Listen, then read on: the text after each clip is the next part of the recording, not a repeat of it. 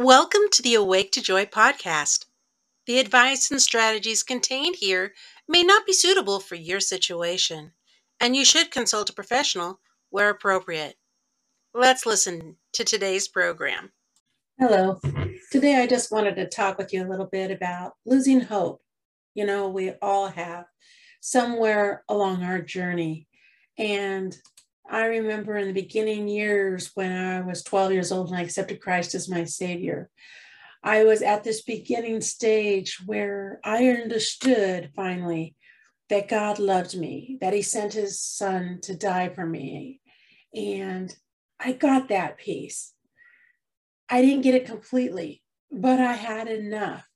Enough so that when I read God's word, it came more alive to me, as well as my relationship with God and my prayer life with God. And I would be talking with him about different things. And though I didn't hear his voice audibly, I could see little things along the way and how he was taking care of how I was going about living my life, trying to guide me in the right way, even though I was functioning out of so much hurt from my youth he wanted to give me that hope. I know you always hear me say, Jeremiah 29, for I know the thoughts that I think towards you, says the Lord, thoughts of peace, not of evil, to give you a future and a hope. And boy, I needed hope in those days, big time. Though I was learning new praise songs and they were giving me new insight on the wonderful God we had and the happiness that he seemed to exuberate through his joy and his peace that only he can give.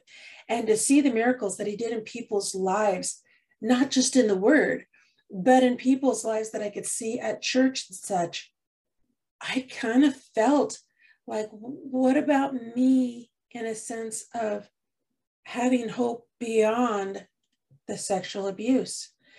And it was just a matter of walking by faith daily and leaning into Him that I found that I was getting little drinks of water, of assuredness that God was there and I could trust Him. Trust is one thing, knowing God's love is another.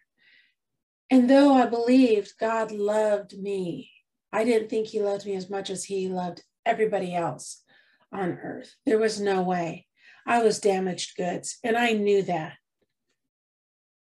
It wasn't until when I turned 16 and I was horrifically assaulted one afternoon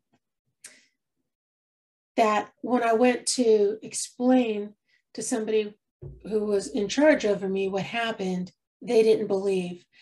Though I had the bruises on me, though I was so shaken up I could barely speak. I wasn't believed.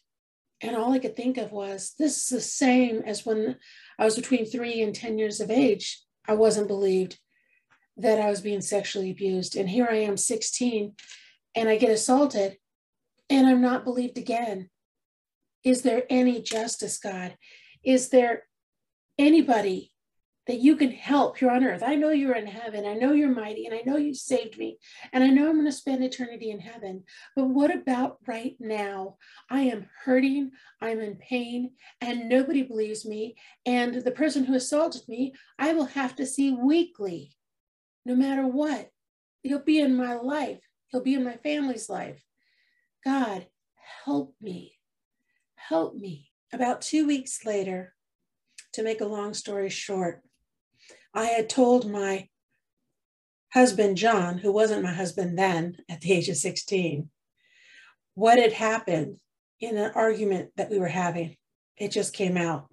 And he was shocked. He was dumbfounded. He couldn't believe what had happened and said, Do your parents know about this? And I said, It doesn't matter.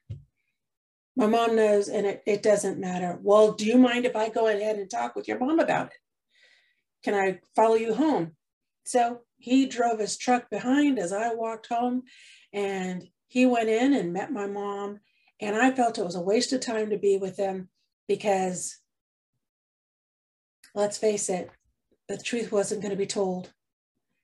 And I could hear the discussion from a distance. And basically, they wanted to do a phone call with the person who assaulted me. My thought was, what a waste of time, a complete waste of time. What were they thinking? That this guy was going to go ahead and admit it, end up going to jail? No way.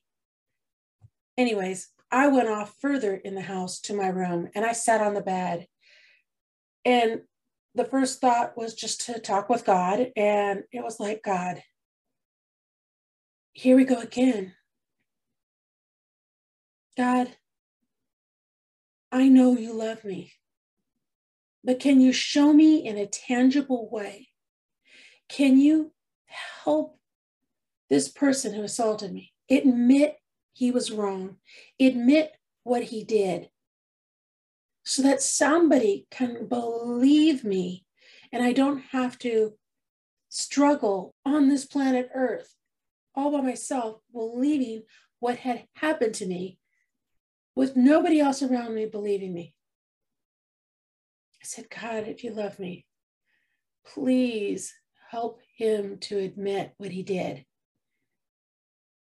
And that was it. And then I laid back on my bed and I could hear talk in the other room. And when it was all said and done, John came and knocked on my bedroom door. My door was open, and I sat up and I stepped out, and he said he admitted it.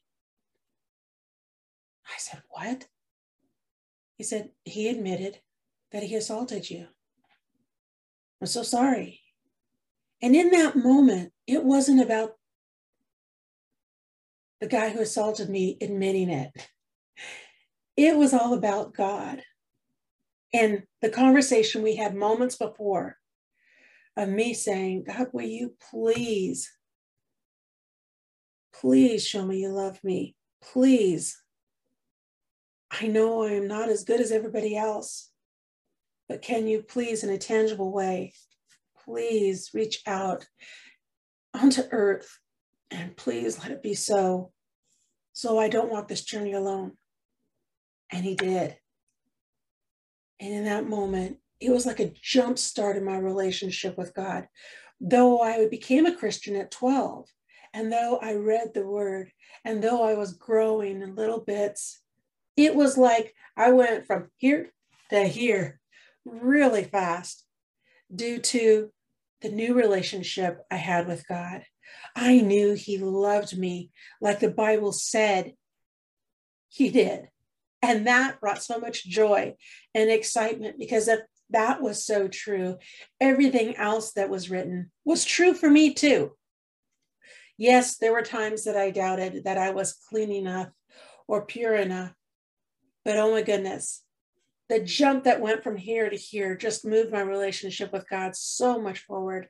I went from a desolate, dry, desert place where I knew the Word of God by reading it, but now started an intimate relationship with God. So when I went to the Word and read it, I knew He was with me and we were reading it together. The Holy Spirit side by side with me as I would read the Word and let it just drench my soul and give me that hope that is only found in him. Romans 8 28 talks about, and we know that God causes all things to work together for good for those who love God, to those who are called according to his purpose.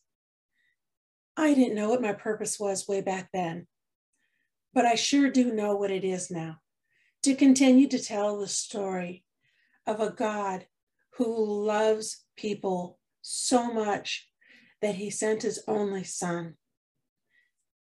Oh my goodness.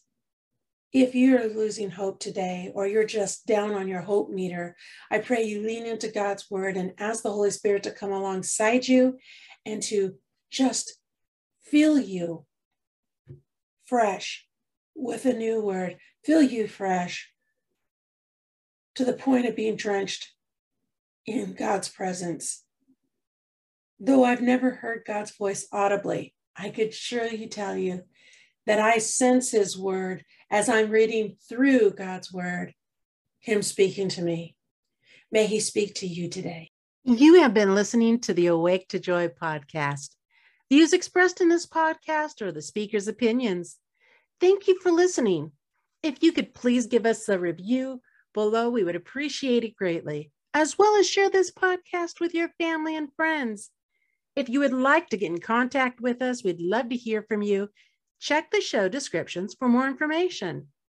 Under no circumstances shall Awake to Joy, its employees, volunteers, guests, or officers be liable for any direct or indirect losses or damages arising out of comments made.